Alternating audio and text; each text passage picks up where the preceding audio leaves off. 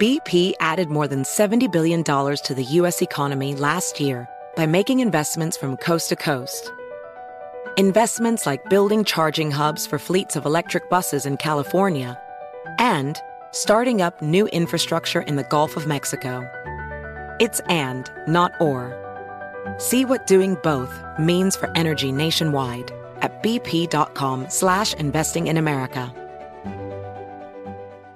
BetMGM has an unreal deal for sports fans in Virginia. Turn $5 into 150 instantly when you place your first wager at BetMGM. Simply download the BetMGM app and sign up using code Champion150. Then place a $5 wager on any sport. You'll receive $150 in bonus bets regardless of your wager's outcome. And if you think the fun stops there, the King of Sportsbooks has plenty of surprises in store. Check out daily promotions, same game parlays, live bets, and so much more. Download the app in Virginia today and get 150 in bonus bets instantly from your first wager. Only at BetMGM. BetMGM and GameSense remind you to play responsibly. See BetMGM.com for terms. 21 plus only. Virginia only. New customer offer subject to eligibility requirements. Rewards are non withdrawable bonus bets that expire in seven days. Please gamble responsibly. Gambling problem? Call 1 800 Gambler. Promotional offer not available in Washington, D.C. CNN Underscore's Guide to Sleep has tons of recommendations for products that can help you get the best night's sleep ever. All right, let's face it, most of us have had trouble falling or staying asleep at some point, and there are a lot of products and hacks claiming to be the solution to our sleepless nights. That's why the CNN Underscore team spend hundreds of hours testing products to find the ones that can make a huge difference in the quality of your slumber. Visit underscore.com now for our ultimate guide to getting better sleep. Countdown with Keith Olbermann is a production of iHeartRadio.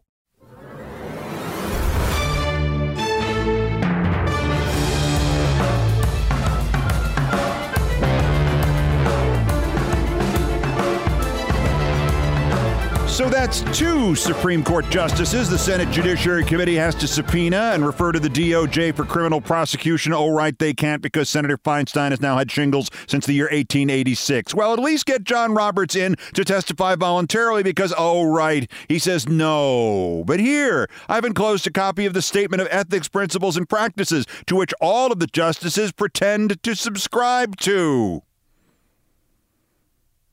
We have to get Neil Gorsuch off the Supreme Court immediately.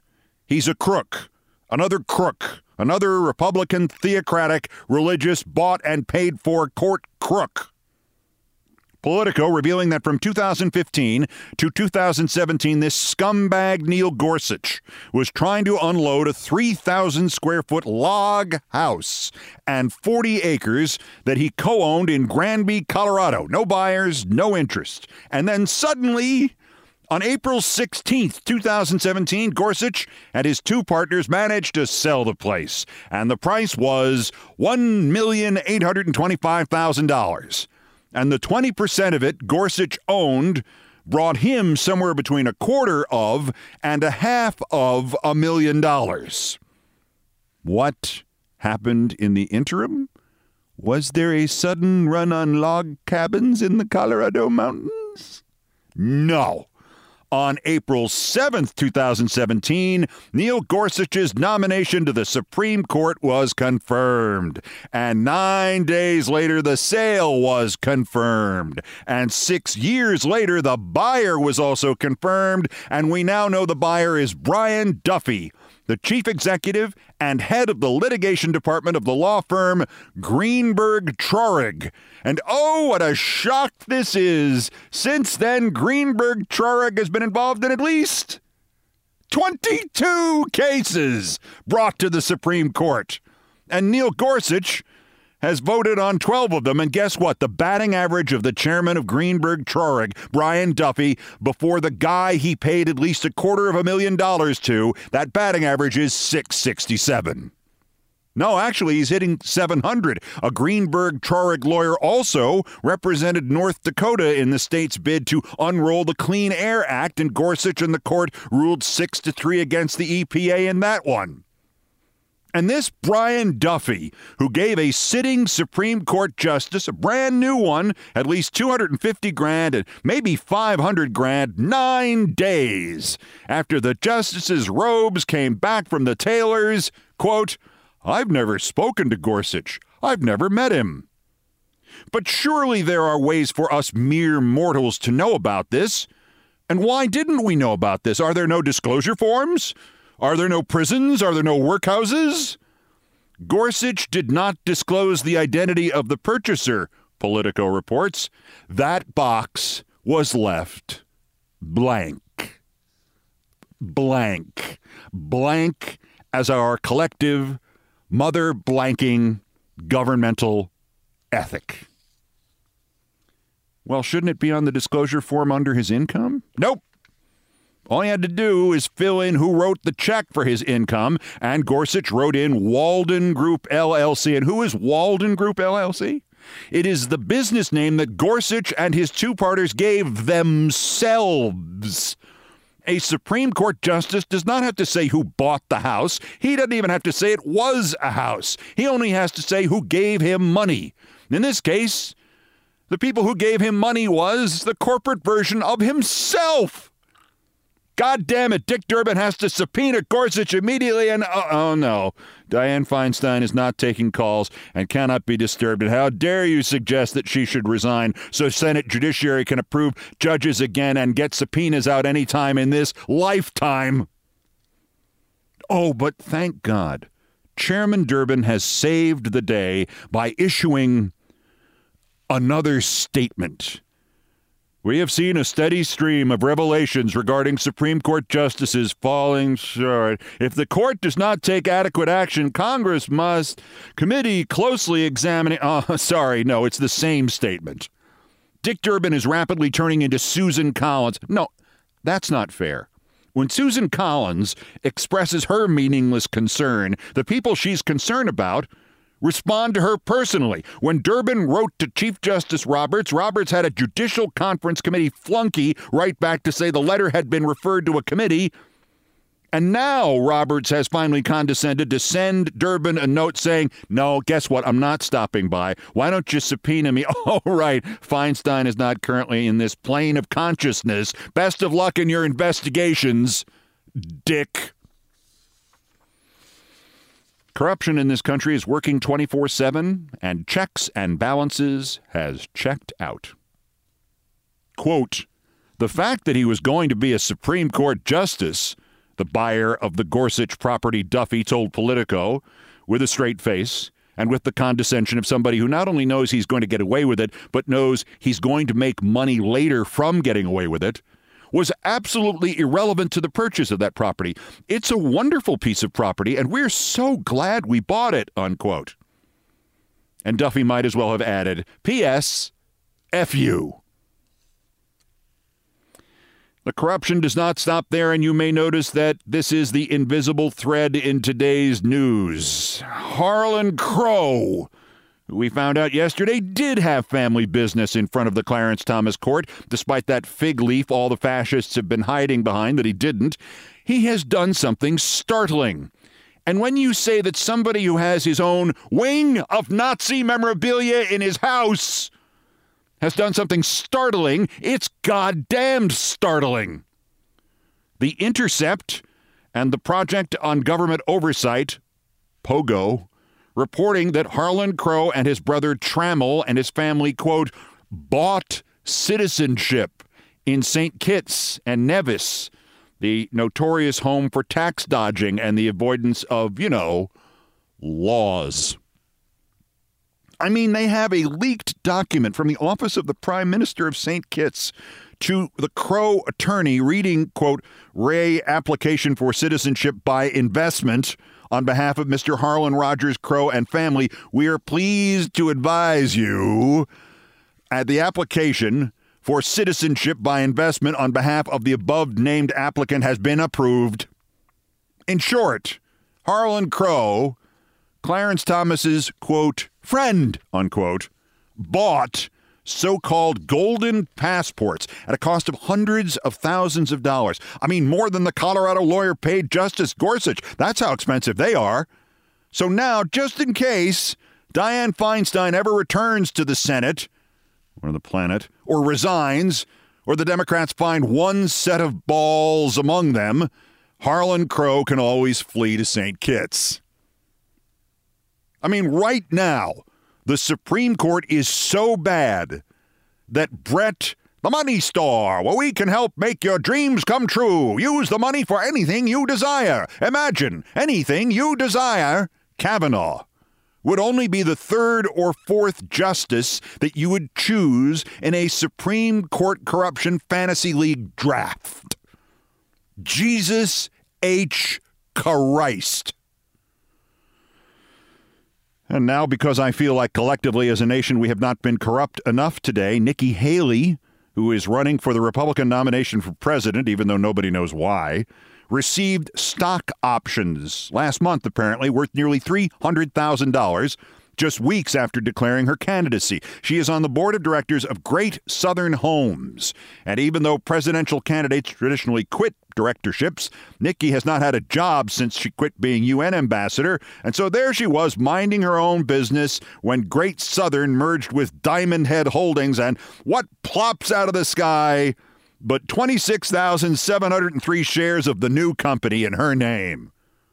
Ah, and this couldn't possibly have anything to do with Haley packing the South Carolina Building Codes Council seven years ago. And what do you know? Suddenly, requirements for sprinklers vanished from new homes there. And this is a fundamental crisis if if you're the head of a massive Colorado law firm who just paid a Supreme Court justice at least a quarter of a million dollars for his little gray home in the West, hope he's got sprinklers out there in the Gorsuch log cabin. I'm really worried about this guy.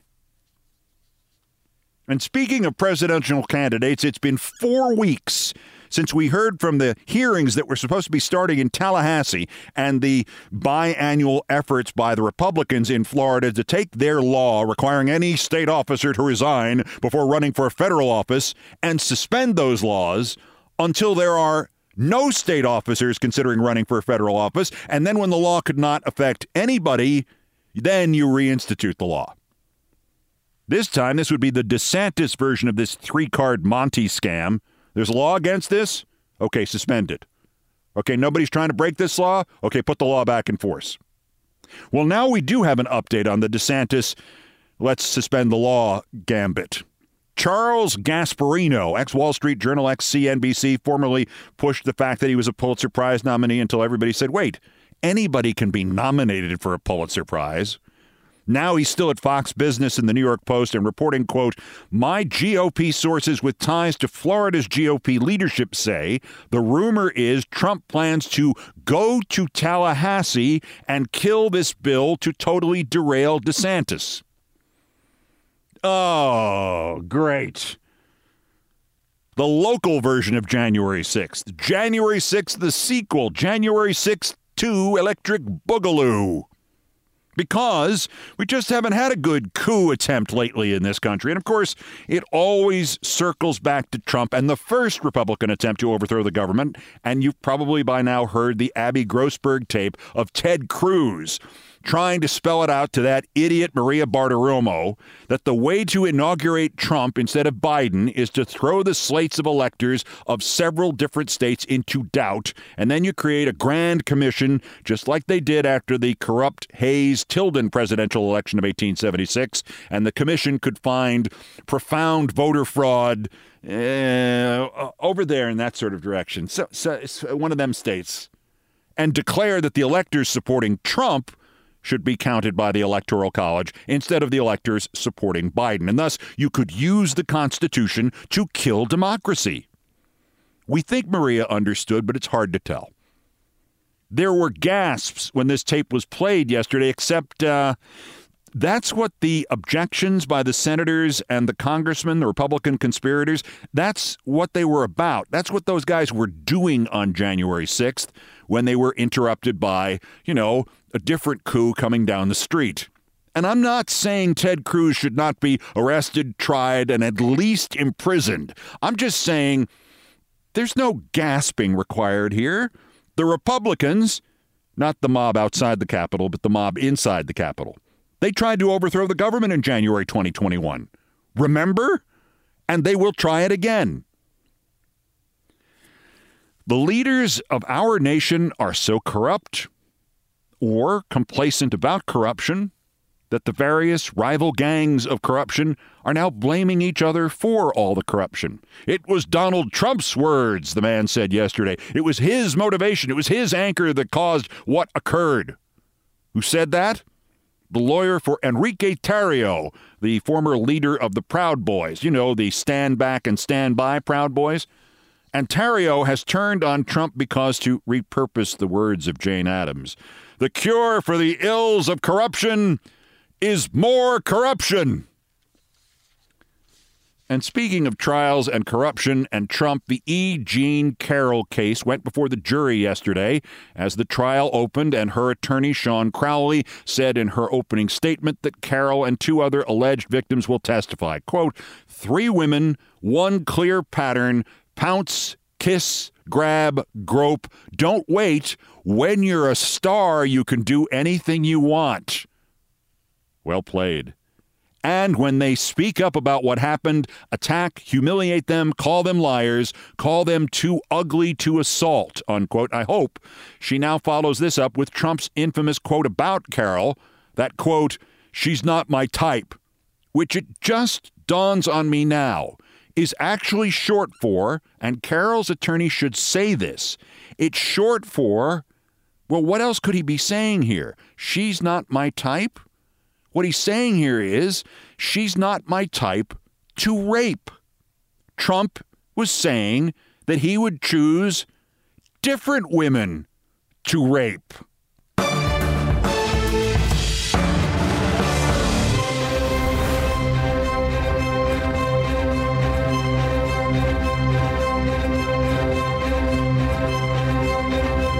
Yeah, the country has always been this corrupt, but a long time ago, people used to be afraid of getting caught. Well, we'll just subpoena them all, but oh, Dianne Feinstein. Still ahead on this edition of Countdown. For those of you who do not like corruption, there's more corruption. The woman Jeff Shell got fired over at NBC is now linked to an 80 year old buyout tycoon and part owner of the National Hockey League Seattle Kraken. 80. I'm doing something wrong over here. Plus, the Tucker Carlson Doomsday Plan. And the fascist radio host who says it's American tradition to ban books and quote weird sexual behaviors and such and so forth. Oh, yeah, why is that important? Because this is the guy who was in a gay sex scene in a movie. And I felt a little twinge in my side yesterday. Might have been all that corruption I ate just above the belt. And all of you who have been through what I have been through knows what happens when you feel that twinge in that spot. You flash back to the day they told you, the appendix has burst, run for the hills. Only I, I kept working for two days. I didn't know my appendix had burst. That was interesting. Things I promise not to tell ahead. That's next. This is Countdown.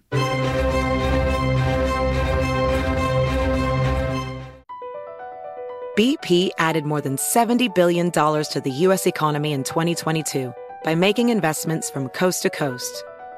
Investments like building charging hubs for fleets of electric buses in California and starting up new infrastructure in the Gulf of Mexico. It's and, not or. See what doing both means for energy nationwide at bp.com slash investing in America. Hey guys, Mario Lopez here to tell you the national sales event is on at your Toyota dealer, making now the perfect time to get a great deal on a dependable new SUV like an adventure ready RAV4. Available with all wheel drive, your new RAV4 is built for performance on any terrain from the road to the trails. And with plenty of passenger and cargo space, plus available tech like wireless charging, you and your entire crew can stay connected. Or check out a stylish and comfortable Highlander with three spacious rows of seating for up to eight passengers. And with available features like the panoramic moonroof, you can sit back, enjoy the wide open views with your whole family. Plus, both RAV4s and Highlanders are available in hybrid models, so no matter your style, you can drive efficiently and save on gas. So visit your local Toyota dealer and check out amazing national sales event deals on RAVs, Highlanders, and more when you visit buyatoyota.com. Toyota, let's go places. Hey Sarah, I love that spring break vlog you posted on Zigazoo. OMG, you watched it? Yeah, it was edited so well. I think you're so talented. Social media interactions are only positive when you use Zigazoo. Zigazoo is the world's largest and safest social media network for kids. Your kids can upload their content and see what their friends are up to. With Zigazoo, they can create videos, enter to win prizes, and try out the latest dances and trends. There's no commenting, no text messaging, and everything is 100% human moderated. Plus, all community members are real, verified kids just like yours. There are no bots, trolls, or AI. Because Zigazoo is about one thing and one thing only, and that is fun. Try out Zigazoo this spring break and let your kids share your vacation blogs and best edits with their friends safely. Download the Zigazoo app today. That's Z I G A Z O O.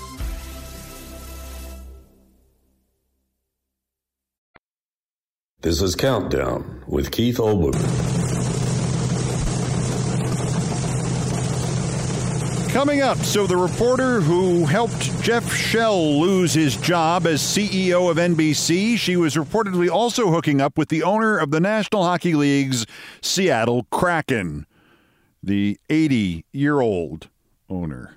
First, postscripts to the news, some headlines, some updates, some snark, some predictions. Dateline Washington, and for some reason, President Biden is too old to run for re election at the age of 80. 81 on election day. I mean, Trump will be 78 on election day, but go on. Honestly, what has Biden not done as president? I mean, I wanted Trump in jail by now. On the other hand, no second coup. We're functioning internationally again. We got the stain of Trump wiped off nearly all the government. Ukraine has gone extraordinarily well. He attacked MAGA by name. He's treating them as terrorists. Only the crooked Supreme Court has held back his domestic policy. He did defeat Trump and humiliated him repeatedly since, and he can do it again. And your younger choice? with a better chance of keeping that Republican with the mindset of a serial killer from getting back into the White House is who? The vice president? Gavin Newsom? Me? Who? Dateline New York, lots of follow up to the firing of the mother Tucker. Saw a lot of people across the political spectrum asking why he has not said anything yet. And once again, pay attention to this, please. If they are paying him out, and he says anything without their permission, they can fire him for cause, and you want him to say something for which he then has to forfeit like $40 million? Aren't we enjoying this time when he's not saying anything? Aren't we enjoying this interval in which he says nothing? This is the good days. This is the first time I've ever been in agreement with Tucker Carlson. Shut up and stay shut up. This nugget from Vanity Fair Monday morning as the phone rang at the Carlson house and CEO Suzanne Scott said, Hi, you're fired. Tucker Carlson was expecting an update on his contract negotiations. He was expecting to hear about his new deal that would go through the year 2029.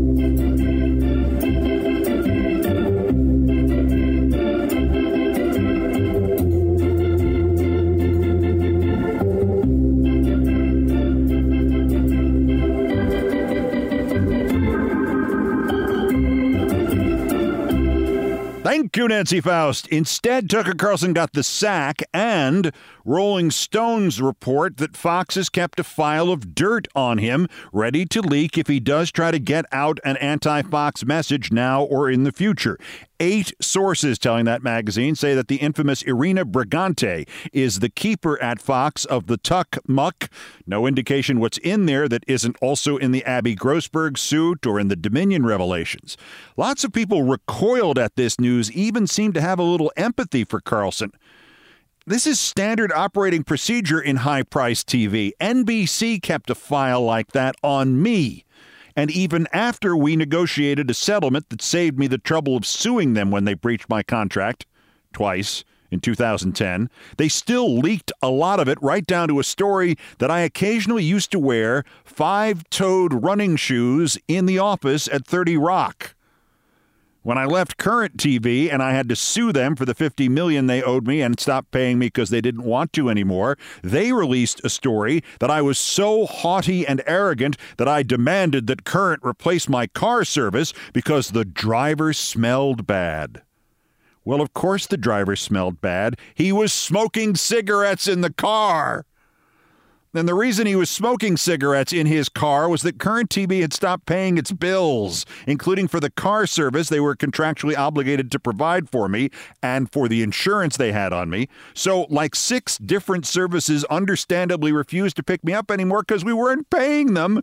We were now down to the car service where the drivers were allowed to smoke. Okay, a couple of numbers. No, Fox quote news unquote did not collapse with the firing of Tucker Carlson. 81% of his usual audience showed up for the first post firing show anyway. That's 2.6 million compared to the 1.5 million on MSNBC. There was a boost at Fox rival Newsmax. It had averaged 192,000 viewers the previous three Mondays. It had 531,000 this Monday.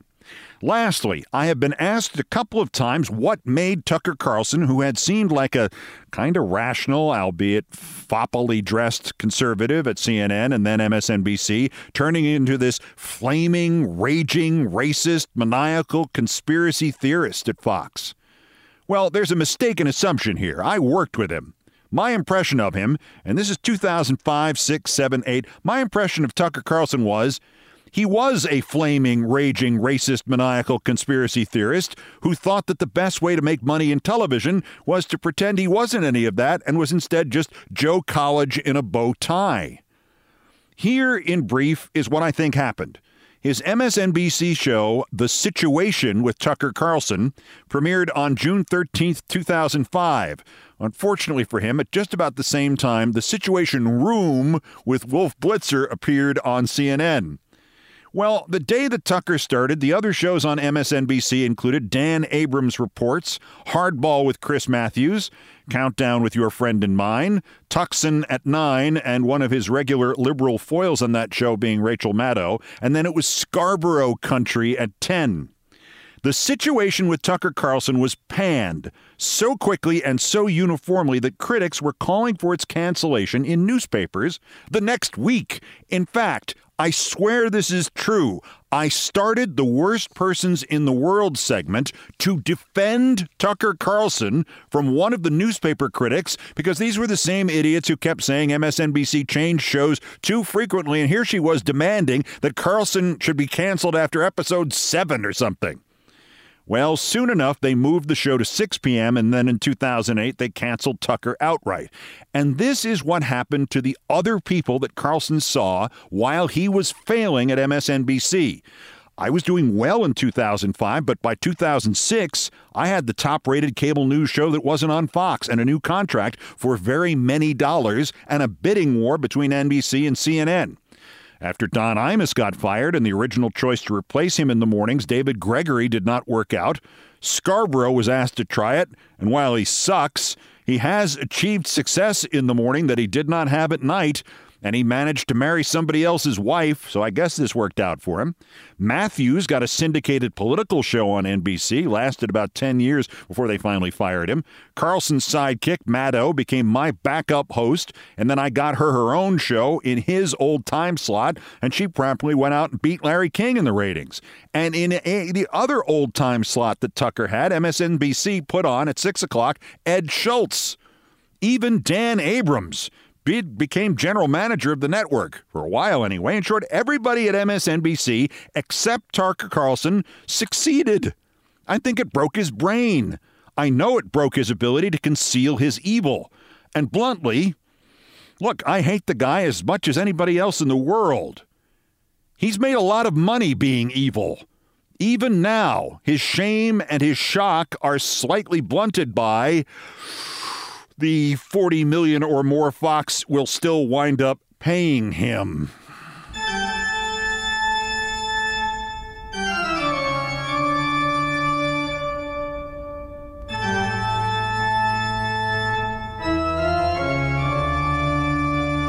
Still ahead on Countdown, back to that era, 2007. Not only did I work two days after I burst my appendix, but I beat CNN in the ratings.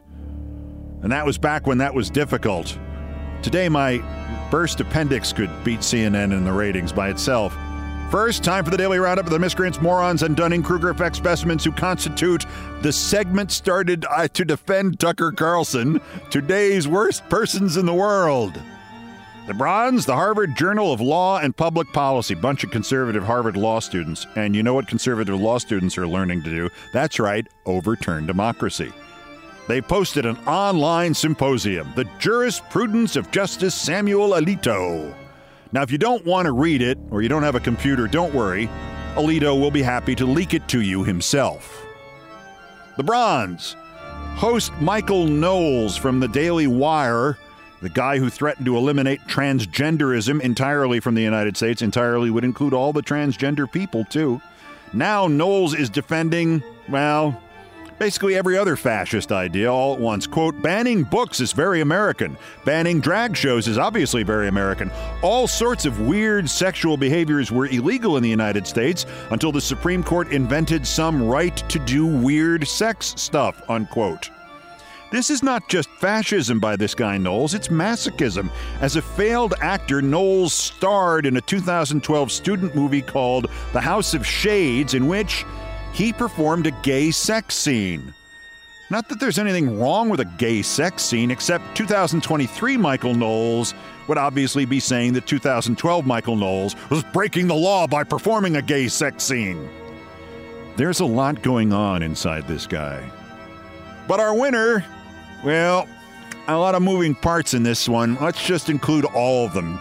The winners Jeff Shell, Hadley Gamble, and David Bonderman.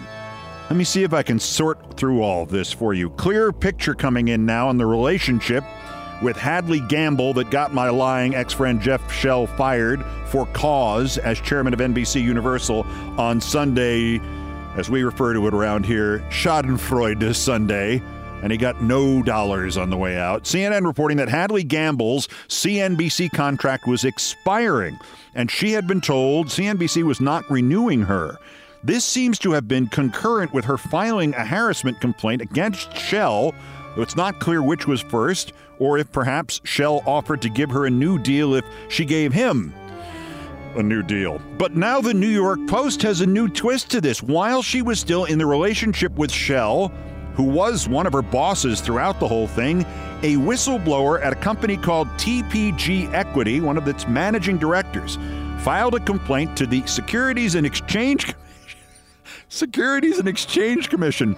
I've got a complaint here about this Hadley Gamble from CNBC. The complaint to the SEC said the buyout firm's 80 year old owner David Bonderman was also in a relationship with Hadley Gamble.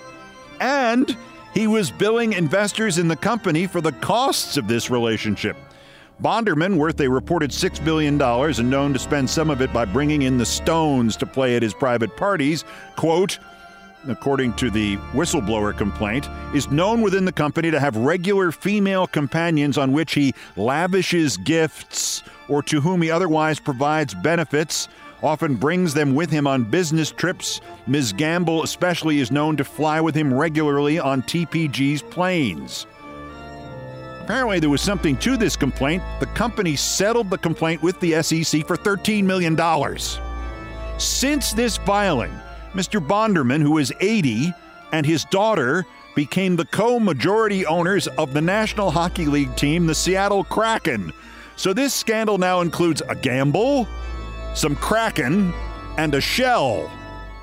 Hadley Gamble, Jeff Shell, and David. Hey, now I own a hockey team. Want to come ride on my Zamboni? Bonderman, two days. I like that one. Worse, persons in the Zamboni world.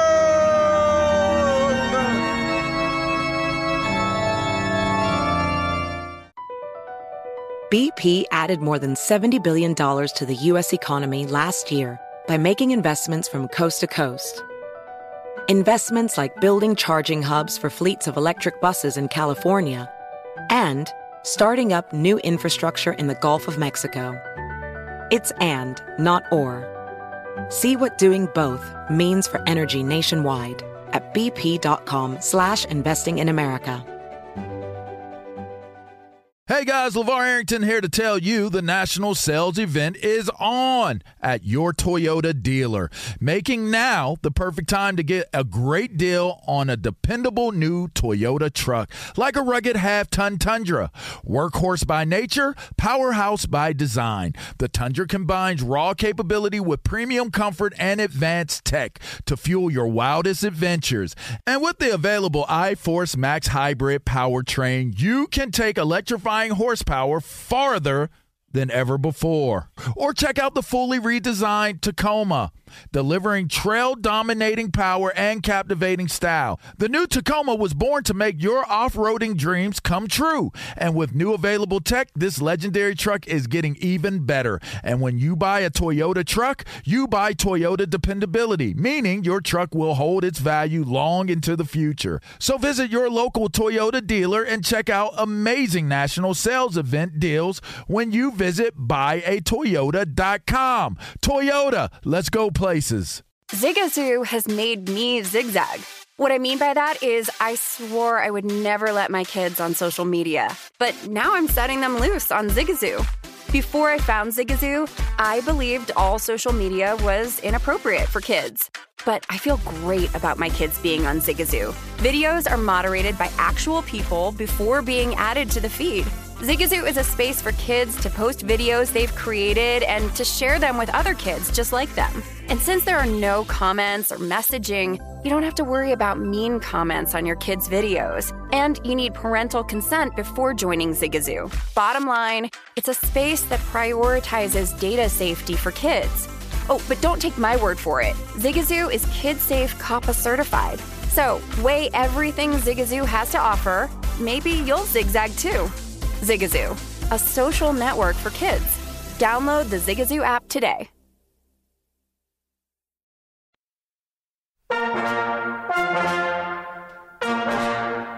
Still ahead on Countdown. It blowed up good. It blowed up real good. In this case, it was my appendix. And when I finally found out about it, two days later, I was completely surprised and almost dead. Things I promise not to tell coming up. First, in each edition of Countdown, we feature a dog in need. You can help. Every dog has its day. This time it is Titus here in New York. Titus is a big, smiling, shy, but unusually affectionate 60 pound brown pitty mix. He was three years old and he was low maintenance, and his quote unquote humans dumped him because they didn't have time anymore. They took him to a kill shelter. Titus is okay with dogs. He loves toys and fetch and walks. He's never bitten anybody. He's never been worse than shy to anybody, and yet he is on the kill list. He needs an adopter or foster or our pledges to help defray the cost of a rescue to save his life. You can find Titus on my Twitter feeds. Please help if you can. An RT may help too. I thank you, and Titus thanks you.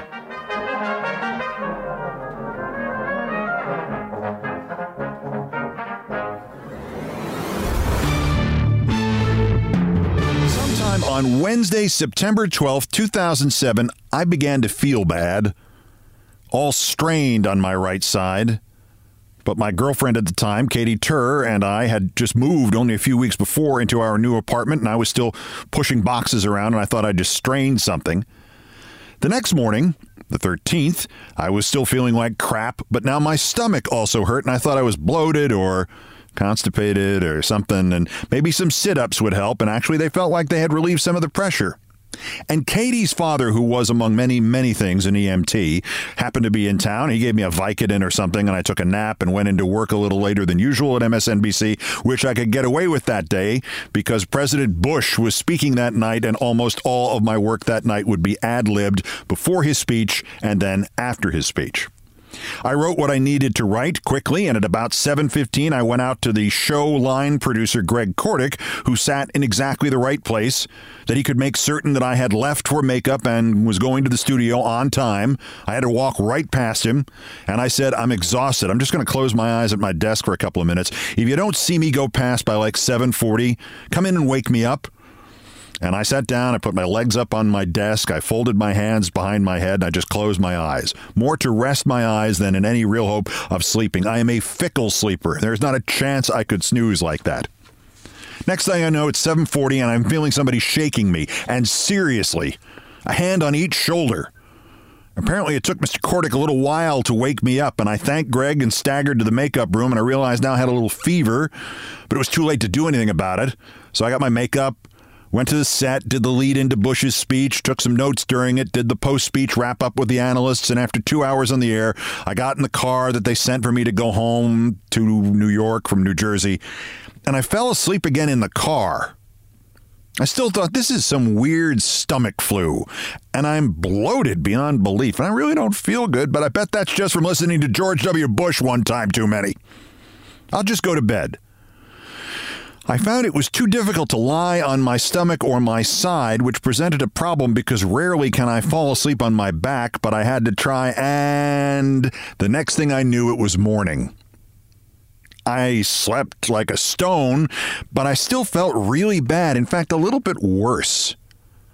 On top of all which, Katie was yelling at me about something, and I had a checkup for something unrelated at my doctor's office, and I left uh, early so I could go buy something for the constipation.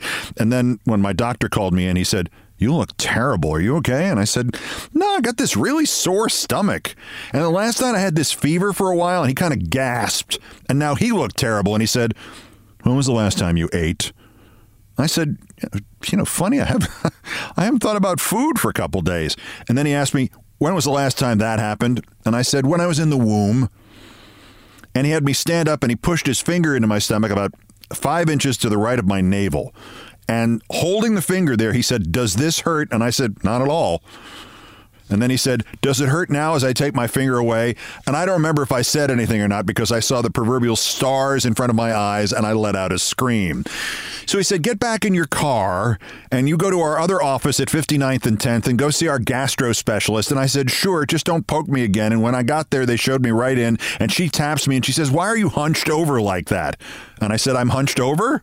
And she says, If you haven't eaten in two days, how come your stomach is hard as a rock? And I said, is this a medical quiz? Because you're the doctor. And she says, I want you to go across the street to the hospital emergency room. I'll call them while you're walking. Just go right in and tell them you're the one Dr. Lou called about because, boy, your appendix burst. And although I think you'll be fine, technically you've got about, well, 8, 10, 12 hours to live. Well, that got my attention. And as I'm grabbing my jacket and my bag, I say, Wait, if this isn't just constipation, how come it felt better when I did the sit ups? And she says, Because when you did the sit ups, you only had an infected appendix that was going to burst. When you did the sit ups, dummy, that's when the appendix burst. You burst it. So I said, Wait, I went on TV for two hours after my appendix burst? Shut up, she explained. She was right. The ER people saw me immediately. They ran a bunch of tests and reminded me that if I hadn't already, I should probably call in sick for a couple days. And I said, wait, what day is today? And they helped out and they said, Friday. So I called MSNBC and I called the producer of Football Night in America, which I was doing for NBC on Sundays. And I said, hey, sorry, looks like I'm technically dying from a burst appendix and they're going to operate on me as soon as they can get a surgeon in here. And they say it's real unlikely I'll be out of the hospital by Sunday or Monday. Have a nice day. I called Katie, who had already gotten to her job in local cable news in Brooklyn, and she turned around to come help me out at the hospital. And then I just waited and got goofier and goofier and goofier and goofier. I think they operated around 7 or 8 p.m. The surgeon introduced himself. He was a big sports fan. Fred Kimmelsteele, the surgeon, named by prophetic parents. And I went to the anesthesiologist and I warned him. I said I'd once woken up from anesthesia during an endoscopy, and could he make sure that that didn't happen again? In fact, I said that the other day when I had my knee operated on. And this guy did the same thing. They both of these anesthesiologists just laughed when I challenged them to knock me out a little bit harder. So, Dr. Kimmelsteele asked me about the latest Met choke job. This is the one in 2007, not the one in 2022. And I started to talk about David Wright. And the next thing I knew, I was freezing cold and trying to open my eyes. And it was three hours later, and the surgery was over. What a mess, said Dr. Kimmelsteele. Never had one that bad before. Thank God it abscessed. You'll be here all weekend. And I was. The next day, they made me get out of bed, and I think it took me half an hour to walk about 20 feet down the hallway and back. And there was a morphine drip and a new bag of intravenous antibiotics every two hours. And at one point, the phone rang. And I really did have to go back the following week and ask the producer if this actually happened or I merely hallucinated it. But the phone rang and it was the football night in America people, and they said they were going to shoot video of the hospital I was in. And I said, I don't think you can see me from the street. And they said, Right, we know that. We're just pretty much doing this for a laugh at your expense while you're in the hospital and we're on TV. And then finally, my appetite came back on Monday, and I was able to eat some pancakes, and they sent me home in the afternoon. And for two days after that, I was still sweating out the poisons and the antibiotics and the painkillers. And I mean, I was so warm I could not bear to have a shirt on. But by Thursday, I was able to go back to work, and just to show off, I wrote a special comment about Bush from my first show back. I was extremely pleased with myself. Now, there are three postscripts to this. Now, obviously, I learned and I've just taught you the test for appendicitis or burst appendix. If you poke it and it doesn't hurt until you stop poking it, it's your appendix. Fat lot of good that'll do me now. I don't have an appendix. Second, weeks later, I was at dinner with my friend John Cleese from Monty Python's Flying Circus, and he said he'd heard the story about my appendix and he was very upset with me. I did the exact same thing. John said. It blew up, and for two days I had no idea how serious it was. Thought it was a cold. But don't tell people that. Don't undersell it and call it a burst appendix. You and I, we were both dying of septicemia. Never let anybody forget that. And I haven't. And the last and best postscript was while I'm lying there recovering after the surgery, the phone rings and it's my executive producer, and she says, Good news. When you anchored before and after Bush's speech and you got sick, or after you got sick, you beat CNN in the ratings by like 25%.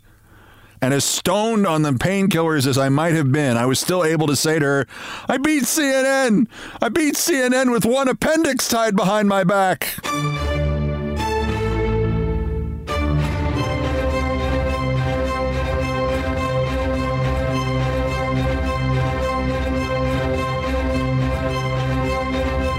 I've done all the damage I can do here. Here are the credits. Most of the music arranged, produced, and performed by Brian Ray and John Philip Shenale, who are the Countdown musical directors. All orchestration and keyboards by John Philip Shenale. Guitars, bass, and drums by Brian Ray, produced by TKO Brothers. Other Beethoven selections have been arranged and performed by the group No Horns Allowed.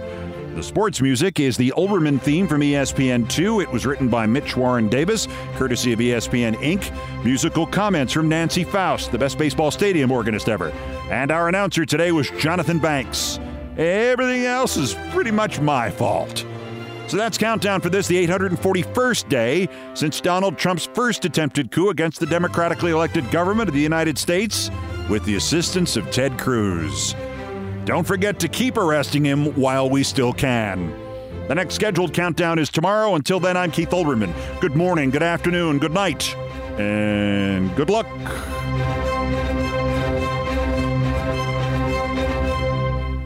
Countdown with Keith Olbermann is a production of iHeartRadio. For more podcasts from iHeartRadio, visit the iHeartRadio app, Apple Podcasts, or wherever you get your podcasts. CNN Underscored's Guide to Sleep has tons of recommendations for products that can help you get the best night's sleep ever. All right, let's face it, most of us have had trouble falling or staying asleep at some point, and there are a lot of products and hacks claiming to be the solution to our sleepless nights. That's why the CNN Underscored team spend hundreds of hours testing products to find the ones that can make a huge difference in the quality of your slumber. Visit underscored.com now for our ultimate guide to getting better sleep. Welcome to the Scene to Scene podcast. I am your host, Valerie Complex. Today, I am chatting with Ji Young Yoo. Ji Young stars as co lead in the six part limited series Expats. I think I learn a little bit with every character that I play. I think usually I play a character and it causes enough introspection that I learn something about myself. I honestly can't gush enough about Freaky Tales. I'm so excited to share it with more people. If you like what you hear, be sure to review, like, and subscribe to the Scene to Scene podcast Hey Sarah, I love that spring break vlog you posted on Zigazoo. OMG, you watched it? Yeah, it was so cool. I think you're so talented. Social media is only positive with Zigazoo, the world's largest and safest social media network for kids. In Zigazoo, all community members are verified kids just like yours, and all content is fully human moderated. Try out Zigazoo this spring break. Download the Zigazoo app today